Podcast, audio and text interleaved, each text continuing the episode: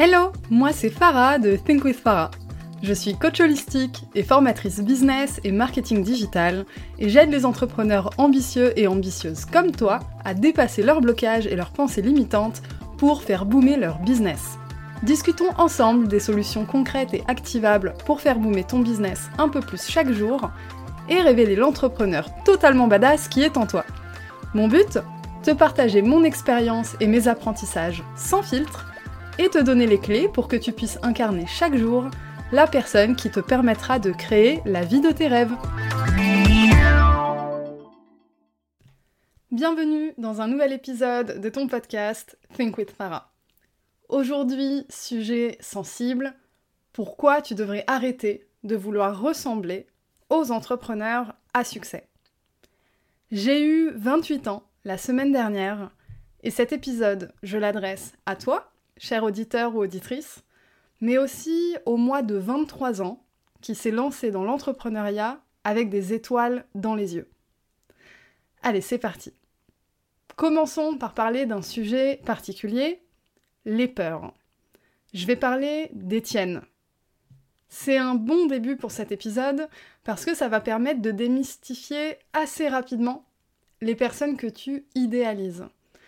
Et c'est pour faire le parallèle d'ailleurs avec l'épisode que j'ai sorti il y a deux semaines, la retranscription de mon live Instagram, où j'ai raconté euh, une étape cruciale de mon business, une décision très importante mais aussi difficile que j'ai eu à prendre et un gros risque qui a fait ressortir des peurs chez moi. Dans le live, je disais qu'en fait, euh, je n'échappais pas à la règle, même si je suis en train de lancer un programme qui aide les entrepreneurs à affronter leurs peurs et à les dépasser. J'aide les entrepreneurs, ça ne veut pas dire que moi, je ne fais jamais face à ça. Donc, les peurs que tu as, sache que les autres les ont aussi, même les personnes que tu pourrais idéaliser et supposer que ces personnes n'ont aucune difficulté à dépasser leurs peurs. Arriver à dépasser tes peurs, ça ne veut pas dire que c'est simple, mais la finalité, c'est que tu y arrives. Avec l'expérience, on y arrive plus rapidement, plus facilement. On a des outils, des outils que moi je vais partager dans mon programme. On a plus de, d'aide, en fait, de par notre expérience, mais aussi de par nos connaissances pour dépasser ces peurs-là. Mais on les a aussi. Donc, j'aimerais déjà que tu arrêtes d'idéaliser les autres quand tu te retrouves face à des blocages, des pensées limitantes, et que tu aurais peut-être le réflexe de te dire « Pourquoi moi j'y arrive pas à cause d'eux alors qu'un tel réussit, euh, sous-entendu, sans faire face au même problème ?» C'est faux. Même quelqu'un qui, par exemple, est très à l'aise à parler en public, a ce petit moment de stress avant de monter sur scène. Et peut-être que cette personne, elle est très à l'aise en public, mais elle a une phobie administrative. Et toi, à l'inverse, parler en public, c'est peut-être pas ton truc, mais t'es quelqu'un de très très rigoureux ou rigoureuse lorsqu'il s'agit de suivre l'administratif, et cetera, et cetera. T'as jamais en fait une compréhension totale de qui tu as en face de toi et de qui tu admires entre guillemets ou qui tu prends comme euh, référence dans ton évolution, dans ton business. C'est important d'avoir des gens dont s'inspirer, mais il ne faut pas les idéaliser. Une autre raison pour laquelle il ne faut pas idéaliser les personnes dont tu t'inspires, c'est parce que tu ne connais pas leurs privilèges. Où tu en es aujourd'hui, et la conséquence des choix que tu as faits dans ta vie, des choix sur lesquels tu avais le pouvoir, mais également de certains aspects sur lesquels tu n'as pas le pouvoir, tu n'as pas le contrôle. On est tous et toutes le fruit de certains privilèges et on a des difficultés qui nous sont propres en fonction de notre condition, en fonction de notre genre, de notre identité, nos origines, et cetera, parce qu'on vit dans une société complexe et il y a des éléments sur lesquels on n'a pas le contrôle. Est-ce que ça veut dire qu'il faut se laisser abattre par ces éléments ? Absolument pas, et il y a des moyens pour chercher toujours à aller au-delà de ce système. Néanmoins, il faut quand même le reconnaître. Tu ne connais pas les privilèges des personnes que tu admires, des personnes qui ont fait beaucoup d'argent. J'ai un exemple à te raconter, euh, je vais te parler de mon compagnon. Mon compagnon, il a une agence de voyage, entre guillemets, euh, qui s'occupe des étudiants étrangers. C'est bien plus qu'une agence de voyage, il fait de l'aide au logement, et cetera. L'objectif, c'est vraiment d'aider les étudiants étrangers à s'intégrer en France. Pour développer cette activité, il est pas seul, il a un associé, ils ont fait une demande de licence de voyage pour pouvoir euh, voilà, se développer, et cetera. Je te, je te passe les détails. On leur a accordé la licence de voyage sous couvert de bloquer cinquante mille euros sur un compte. Alors, c'est vingt mille euros euh, bloqués et le reste euh, en promesse de en cas de, de problème. Idem, je te passe les détails des licences de voyage, c'est pas très intéressant, mais ce qu'il faut retenir, c'est qu'en fait, pour développer ton business, on te demande de sortir cinquante mille euros. C'est énorme. Et en fait, il a été hyper en colère, de manière légitime, parce qu'il s'est dit que euh, bah en fait, les personnes qui ont déjà cet argent, qui ont peut-être des parents euh, aisés, des choses comme ça, n'ont pas du tout les mêmes difficultés que lui est en train d'avoir avec son associé pour réunir les fonds. Là, c'est un exemple avec un gros montant, donc ça parle tout de suite. Il y a des privilèges et des injustices. Mais parfois, ça peut être quelque chose euh, de beaucoup plus subtil. Moi, le privilège que j'ai eu, par exemple, dans ma carrière, c'est que les premières années, j'ai pu continuer de vivre chez mes parents. Je me suis mise à mon compte très tôt, et j'ai eu le privilège, parce que c'en est un, tout le monde ne l'a pas, de pouvoir vivre chez mes parents dans un cadre propice au travail. Tout le monde n'a pas ce privilège. Je me suis mise à mon compte, j'avais vingt-trois ans. Quelqu'un qui se met à son compte à vingt-trois ans et qui a un loyer à payer n'aura pas la même réalité que moi. Donc, potentiellement, n'arrivera pas au même point que moi à vingt-huit ans. Cette personne peut aussi aller bien plus vite que ce que j'ai fait, hein. Mais ce que je veux dire, c'est que tu peux pas comparer les résultats de quelqu'un au tien quand t'as pas, je dirais, the big picture, quand t'as pas euh, le scénario complet de la réalité de cette personne. Peut-être que cette personne, elle a eu un héritage qui lui a permis de euh, financer une formation qui lui a permis d'aller beaucoup plus vite, ou de euh, financer un projet titanesque, et cetera. Peut-être que cette personne, elle vit dans un cadre bienveillant qui lui permet d'avancer facilement sur ses projets. Peut-être que cette personne, elle a été salariée avant et du coup, elle bénéficie du chômage pour se mettre à son compte et se lancer. Là où, par exemple, moi, les difficultés que j'ai rencontrées à un moment, j'ai dû redémarrer mon business à zéro, je n'avais pas droit au chômage. Donc c'était très compliqué. Mais, à ce moment-là, j'étais chez mes parents. Donc, on est toujours dans des situations très très complexes. Là où je veux en venir, c'est que tu peux pas comparer ton niveau un au niveau quarante-sept de quelqu'un d'autre, surtout quand tu conscientises qu'en fait, vous n'êtes peut-être même pas parti du même endroit. Parce que c'est bien beau de se rappeler que euh, oui, toi c'est ton niveau un, l'autre personne c'est son niveau, euh, je sais pas moi, quarante-cinq entre guillemets, mais il n'y a pas que ça qui compte. Il y a aussi le point de départ, les conditions de vie, les obstacles qui sont arrivés en cours de route, et cetera.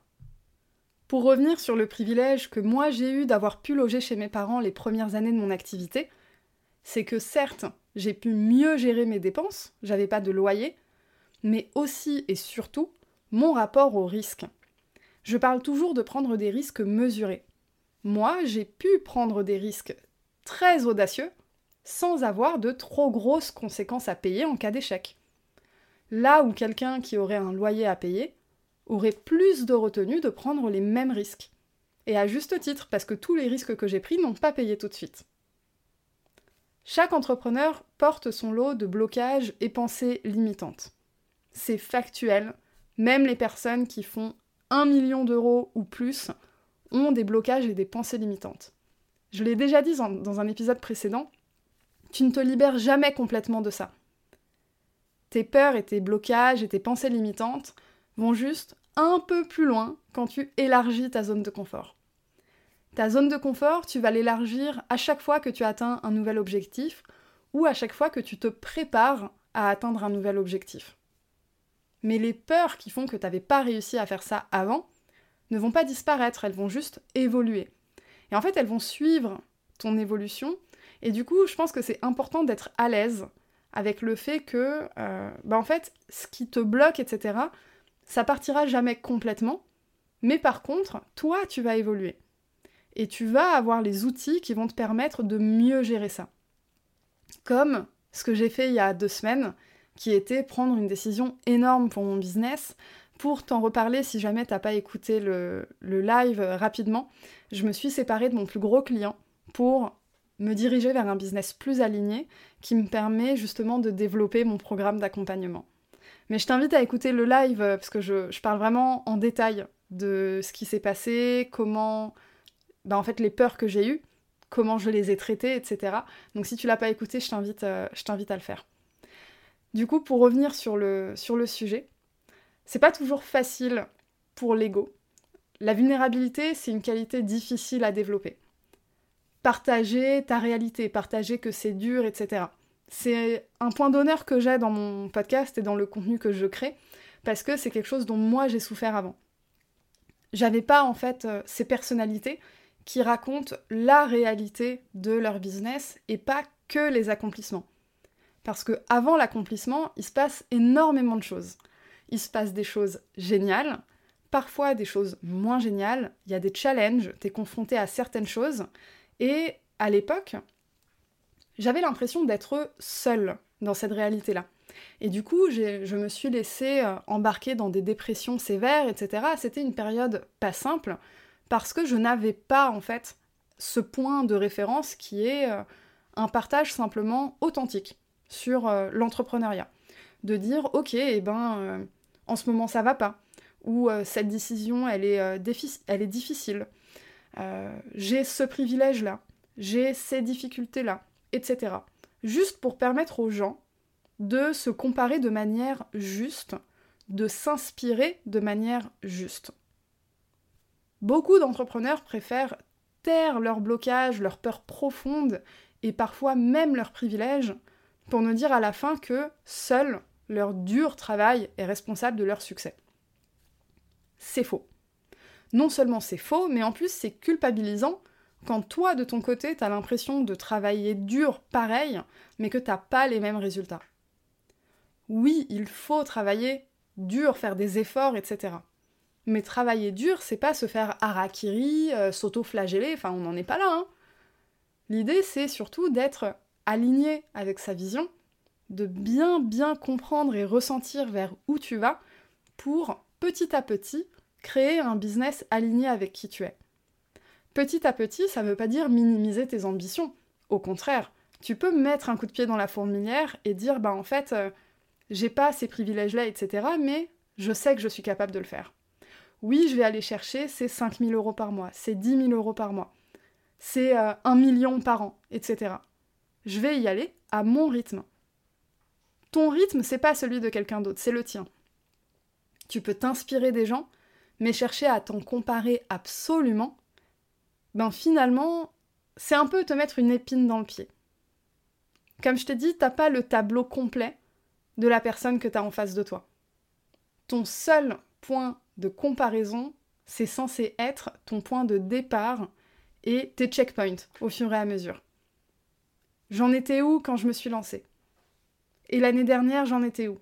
Et, et euh, il y a six mois, et cette année, et cetera. Tu te compares à toi-même, parce que c'est ta vie à toi que tu es en train de bâtir, et pas une copie de la vie de quelqu'un d'autre. Parce que c'est pareil, ta vision, c'est peut-être pas la même que l'autre personne.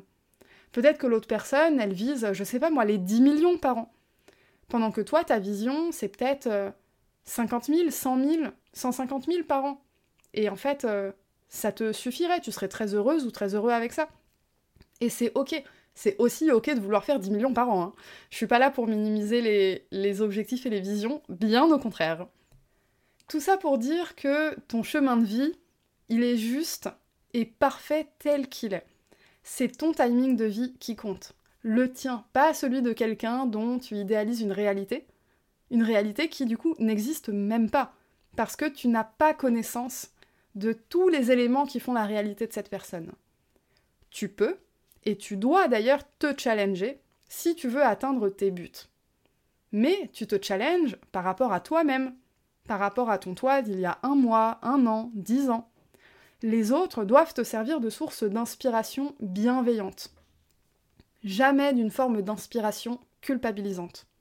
Parce que c'est bien beau de dire « oui, il faut s'inspirer, il faut pas copier, et cetera » Mais si tu t'inspires avec cette notion culpabilisante de « ah, mais cette personne, elle y arrive et pas moi, pourquoi, machin », et tu commences à te rabaisser, t'es plus du tout dans l'inspiration bienveillante.